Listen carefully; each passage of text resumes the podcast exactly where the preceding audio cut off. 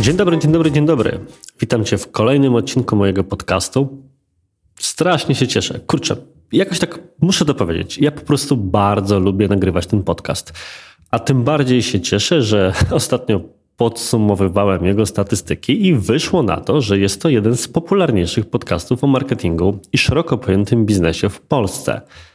Jeżeli tak jest naprawdę, a mam nadzieję, że te statystyki nie kłamią, to jest to między innymi dzięki Tobie. Właśnie dlatego, że słuchasz tego odcinka. I chciałem poświęcić ten wstęp, żeby Ci za to gorąco podziękować.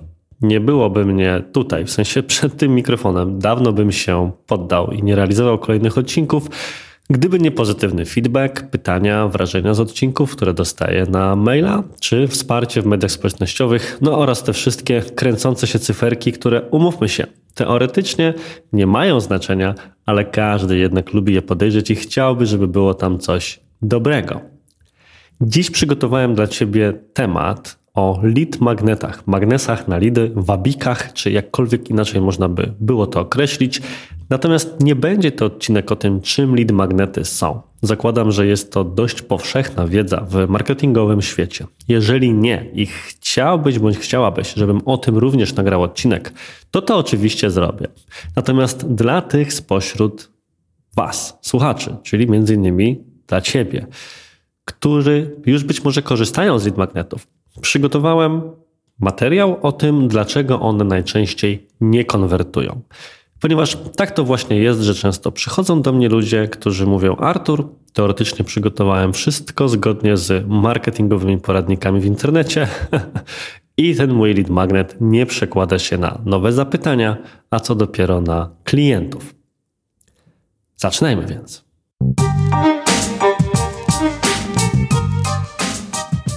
Magnesy na lidy, tudzież posługujmy się już tą angielską nazwą lead magnety, są naprawdę super. Ja najczęściej stosuję je w kampaniach na Facebooku i nie tylko, w celu kwalifikacji grupy docelowej.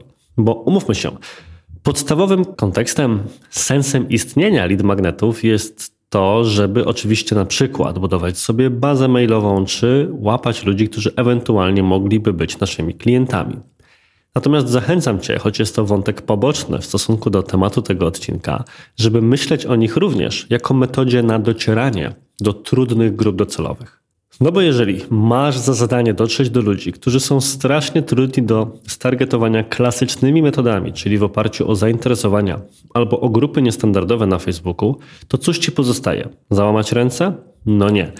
Najlepszą metodą targetowania nie jest samo targetowanie dostępne w panelu. Najlepszą metodą targetowania są treści, które udostępniasz. Jest to jedna z moich ulubionych maksym, którą często powtarzam na szkoleniach czy w rozmowach z pracownikami swojej agencji Digitalk. Tego typu podejście promuję również w podcaście i zachęcam do takiego sposobu myślenia również Ciebie. Pomyśl, że Twój lead magnet, jako jakby nie było kawałek treści, może być też metodą na kwalifikowanie grupy docelowej i docieranie do właściwych osób za pomocą kampanii płatnych w mediach społecznościowych i nie tylko. Skupmy się natomiast na kilku powodach, dla którego lead magnety najczęściej nie spełniają swojej roli, którą to rolą jest albo zbudowanie odpowiednio dużej bazy potencjalnych odbiorców i spośród tej bazy odbiorców, właściwych skwalifikowanych odbiorców, skonwertowania później przynajmniej części takich osób na klientów. Wypisałem sobie tutaj kilka takich punktów i one będą szły, można powiedzieć, po kolei, czyli od takiego pierwszego zetknięcia się potencjalnego lida, jakkolwiek głupio by to nie było tak mówić tutaj o naszych odbiorcach, z Twoim materiałem. Najczęściej jest tak, że żeby otrzymać jakiś lead magnet, musimy wykonać jakąś akcję na stronie. I tu może się pojawiać przeszkoda numer jeden i powód, dla którego w ogóle nikt na przykład albo znikoma część odbiorców, którzy Twój lead magnet widzą, będzie go pobierać, czyli to, że chcesz zbyt dużo danych. W kontekście kwalifikowania odbiorców, dajmy na to na przykład na stronie formularza kontaktowego, agencji, firmy usługowej czy dowolnego innego biznesu, to daleki jestem od promowania takiego podejścia, zgodnie z którym należy zostawić minimalną wielkość pól, byle tylko iść na ilość. Ilość nie zawsze przenosi się na jakość i niekoniecznie potrzebujemy największej możliwej liczby leadów. Natomiast jeżeli sam problem tkwi w ogóle w tej liczbie leadów na ten moment w kontekście naszego bezpłatnego materiału, który umówmy się, ma być takim prostszym punktem wejścia, tudzież zetknięcia się z nami, to myślę, że dobrym pomysłem będzie ograniczenie liczby koniecznych pól. Szczególnie, że odbiorcy zdążyli się już nauczyć, po co my właściwie te wszystkie wspaniałe materiały dla nich szykujemy. Jeżeli więc ktoś widzi, że przy na przykład próbie zapisania się na darmowy e-book lub darmowe wideo bądź jakąś inną rzecz, którą jest Twoim lead magnetem, musi wypełnić niemalże ankietę kwalifikującą klienta, podając wielkość firmy, stanowisko w firmie, którą zajmuje, branżę i tak to nic dziwnego, że zaczyna mówić: No nie, tego to już jest za wiele i rezygnuje. Jeżeli więc chcesz uniknąć takiej sytuacji, to proponuję, żebyś ograniczyła liczbę niezbędnych danych do minimum. Rzeczą, którą ludzie chyba najbardziej niechętnie się dzielą, są numery telefonów. Wobec tego, jeżeli nie potrzebujesz nie prowadzić działań SMS marketingowych albo nie będziesz później tych ludzi aktywnie obdzwaniać, po prostu odpuść sobie zbieranie tego numeru, zostaw być może branżę, być może nazwę firmy, adres e-mail jako punkt kontaktu, tudzież to adres, na który wyślesz dany lead magnet i być może imię tej osoby, jeżeli jest Ci to w jakiś sposób potrzebne do automatyzacji. Natomiast jeżeli nie prowadzić takiej personalizacji, to może i imię jest tym jednym polem zbyt wiele. Mniej znaczy więcej. Punkt numer dwa z kolei wiąże się z pierwszym wrażeniem. Umówmy się, cały czas będę do tego wracał w tym odcinku. Bezpłatnych, wartościowych, a przynajmniej pozujących na wartościowe materiałów jest w sieci całe mnóstwo. I choć nie ocenia się książki po okładce, to wszyscy wiemy, że tak się właśnie robi. I lubimy się otaczać pięknymi wolumenami, a przynajmniej ja tak mam. E, podejrzewam, że przynajmniej część spośród słuchających, być może także ty, ma podobnie. I nawet najlepsza treść nie obroni się, tudzież może nie otrzymać szansy od odbiorców, jeżeli nie będzie miała odpowiedniego designu. I to jest lekcja, którą przeszedłem sam. Na mojej stronie jedną z rzeczy, którą można pobrać, jest e-book Skuteczny remarketing na Facebooku. To jest 50 stron naprawdę wartościowego mięsa. Jeżeli jeszcze jej nie otrzymałeś, tego e-booka, to gorąco Cię zachęcam, żeby na moją listę się zapisać i go pobrać, ponieważ znajdziesz tam taktyki dotyczące ustawień remarketingu, których w zasadzie nie ma opisanych nigdzie indziej w sieci. Albo jeżeli teraz są opisane, to w momencie, w którym ja tworzyłem swojego e-booka, niewiele osób było gotowych się nimi dzielić. Natomiast ten e-book pierwotnie był przygotowywany już przez mojego grafika, ale zanim miałem tego e-booka, to wcześniej stworzyłem inny. Inny, który stworzyłem wspólnie z grupą swoich znajomych z branży i każda z tych osób dzieliła się jednym tipem na temat reklam na Facebooku. Powstała bardzo fajna, zgrabna publikacja z dwudziestoma kilkoma radami, ale to była publikacja, którą ja składałem jeszcze sam w Wordzie albo w Canwie. I jej design, mówiąc szczerze, pozostawiał wiele do życzenia. Nic więc dziwnego, że ani zbytnio nie konwertował później na klientów, na przykład na szkolenia, konsultacje czy dla agencji, ani nie budował odpowiedniego wrażenia z punktu widzenia brandingowego. I ja wyciągnąłem z tej lekcji wnioski. Dlatego w momencie, w którym szykowaliśmy skuteczny remarketing na Facebooku jako e-booka, od początku pracował nad nim mój grafik, Krzysztof, którego gorąco z tego miejsca pozdrawiam i za wszystkie wspaniałe projekty dziękuję. I w momencie, w którym zmienialiśmy design mojej strony, to również zmienialiśmy design e-booka, aby on z nim korespondował. Na tym mi bardzo mocno zależy, no bo pierwsze wrażenie podobno robi się tylko raz. Dlatego też stopniowo zmieniam i poprawiam, na marginesie mówiąc, różne aspekty wizualne na swojej stronie. Jeżeli dawno na niej nie byłeś bądź nie byłaś, to gorąco Cię zapraszam, a zobaczysz na przykład, że wszystkie okładki wpisów publikowanych w kilku miesiącach, jak nie kilku ostatnich latach, sukcesywnie wymieniamy na jedne trzymające stałą linię graficzną. W końcu artykułów w sieci jest wiele i każdy z nich kusi wysokim poziomem, bądź obiecuje, że ten wysoki poziom dotrzyma. Staram się więc, żeby także design korespondował z tą wysoką jakością. To był punkt numer dwa, kiepski design. Natomiast pierwsze wrażenie ma jeszcze inny wymiar, dlatego dzieliłem je na punkt numer 3. I trochę teraz uderzę sam w siebie, ponieważ przed chwilą powiedziałem Ci, jak to ciągle robię e-booki, które mają za zadanie generować zapisy na listę i oczywiście radzą sobie z tym bardzo dobrze. Natomiast pod rozwagę i Tobie, i sobie, bo mam również inne materiały tego typu w różnych zakątkach internetu, podpowiadam, że czy na pewno powinieneś, powinnaś robić kolejny e-book w internecie. Ja już trochę mam dosyć tych e-booków. Jest ich pełno. Pobieram je, do czego jeszcze wrócę, naprawdę w dużych ilościach.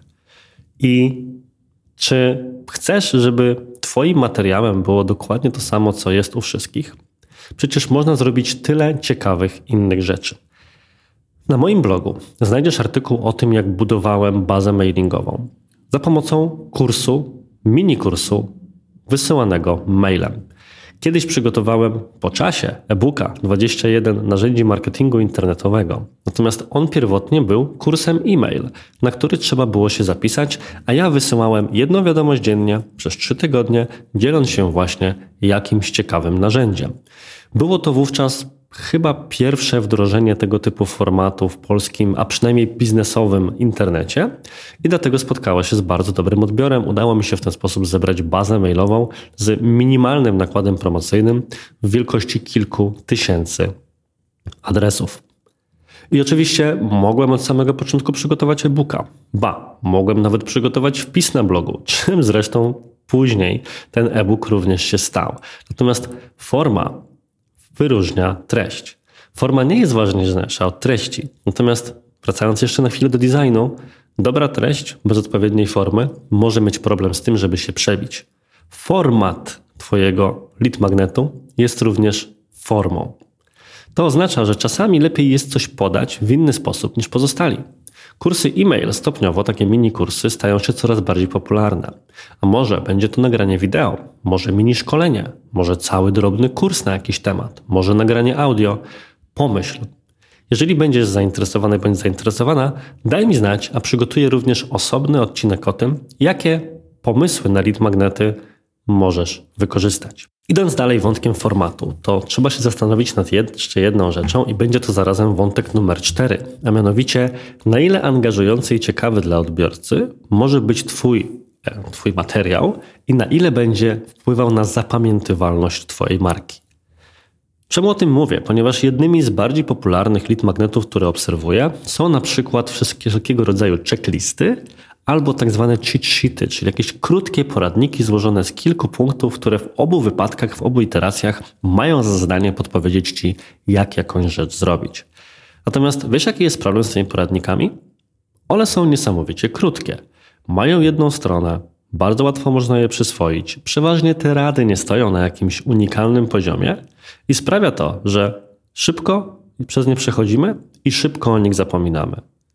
Być może więc zamiast poświęcać x czasu na kilkanaście cheat sheetów czy checklist, które mają za zadanie pomóc zrobić jedną prostą rzecz, która równie dobrze mogła stać by się notką na blogu, lepiej jest poświęcić ten cały sumaryczny czas, jeżeli tak można o czasie powiedzieć, na przygotowanie dłuższego, merytorycznego materiału, który naprawdę na dłużej zaangażuje Twoich odbiorców i sprawi, że wyróżnisz się na tle pozostałych i rzeczywiście będą o Tobie w kolejnych sytuacjach pamiętać.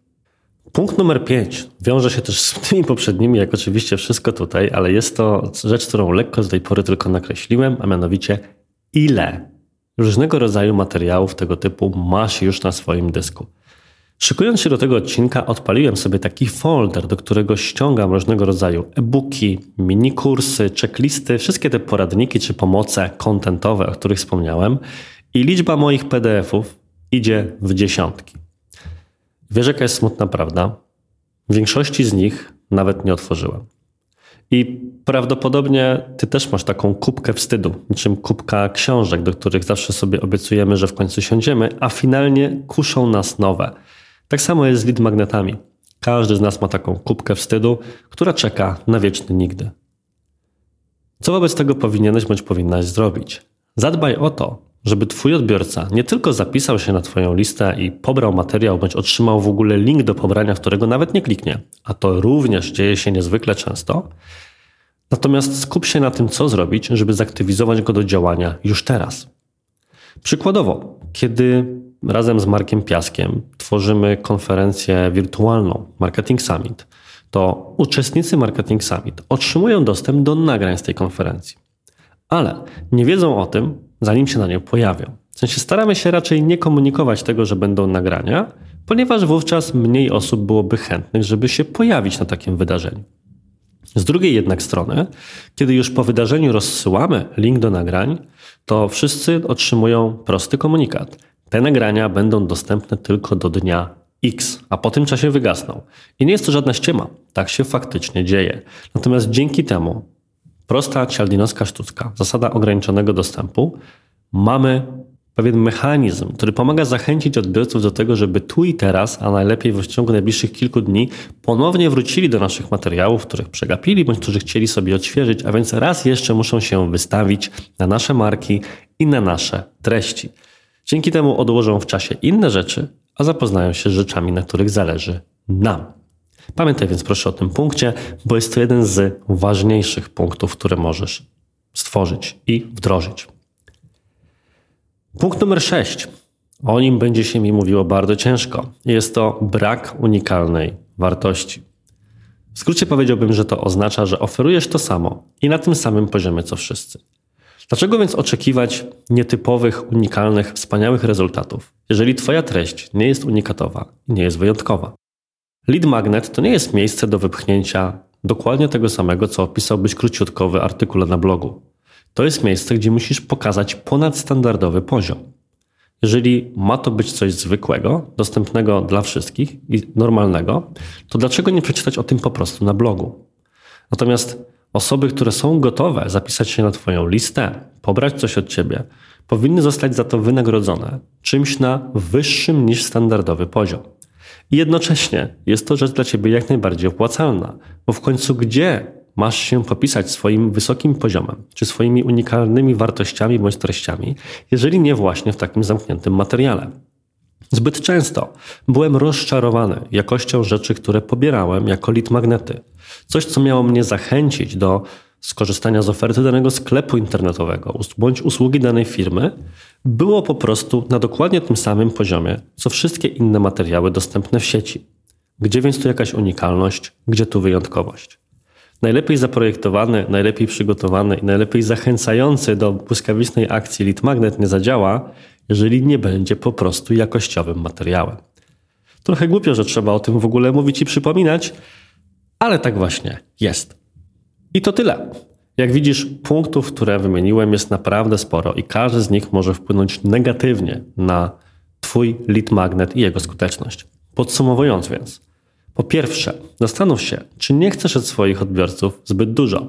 Czy już na samym początku przygody z Twoim materiałem osoby, które jeszcze Cię nie znają, ale mają ochotę poznać trochę lepiej, powinny otrzymywać długą listę danych, którymi mają się podzielić, bo to z daleka pachnie przyszłą rozmową sprzedażową, na których od razu będziesz chcieć ich umówić. Po drugie, pierwsze wrażenie, odsłona pierwsza design. Chcesz żeby Twój lead magnet sprawiał wrażenie, że jest wysokiej jakości, no to musi wyglądać jak coś wysokiej jakości, bo dopiero tylko wtedy ktoś da szansę Twoim treściom. Punkt numer trzy. Pierwsze wrażenie, odsłona druga. Format. Czy chcesz tworzyć jeszcze jeden e-book w sieci, czy może sięgniesz po inny format, rzadziej spotykany, ale z tego powodu bardziej ciekawy, który łatwiej przekona kogoś do dania szansy akurat Tobie na tle całej masy innych podobnych materiałów. Punkt czwarty. Krótkie materiały, krótkie rzeczy. Krótki czas uwagi. Zastanów się, czy jesteś w stanie poświęcić czas na stworzenie materiału dłuższego, po który trudniej będzie sięgnąć, ale który lepiej wpłynie na zapamiętywalność Twojej marki, czy chcesz tworzyć całą masę materiałów, łatwych do spożycia, tak można by było powiedzieć, ale takich, o których równie szybko się zapomni, jak równie szybko się je pobierało i otwierało. Po piąte, zadbaj o to, aby ktoś musiał skorzystać z Twojego lead magnetu jak najprędzej. Zmuś go, jeżeli tak można by to było określić, bądź zachęć go do tego, albo jakimś elementem typu ograniczony dostęp, albo rzeczą, która będzie dla niego przydatna już od razu, a być może jakąś przypominajką SMS-ową, mailową, bądź inną mechaniką, którą możesz do tego celu wdrożyć. I po szóste, najważniejsze, liczy się treść. To w końcu lead magnet, to w końcu content, to w końcu treść i ona musi być na wysokim poziomie, jeżeli ktokolwiek ma dać ci szansę. Jeżeli zadbasz o każdy z tych punktów, to jestem głęboko przekonany o tym, że przygotowywane przez Ciebie materiały będą dużo chętniej pobierane, dużo częściej czytane, oglądane bądź słuchane, a przede wszystkim przełożą się na klientów, czego z całego serca Ci oczywiście życzę. Zachęcam Cię do subskrybowania tego podcastu, jeżeli jeszcze tego nie robisz, polecania odcinków dalej, na przykład poprzez udostępnienie ich w mediach społecznościowych, no i przede wszystkim do słuchania kolejnych w kolejnych tygodniach. Wszystkiego dobrego Ci życzę w tym tygodniu. Do usłyszenia i cześć.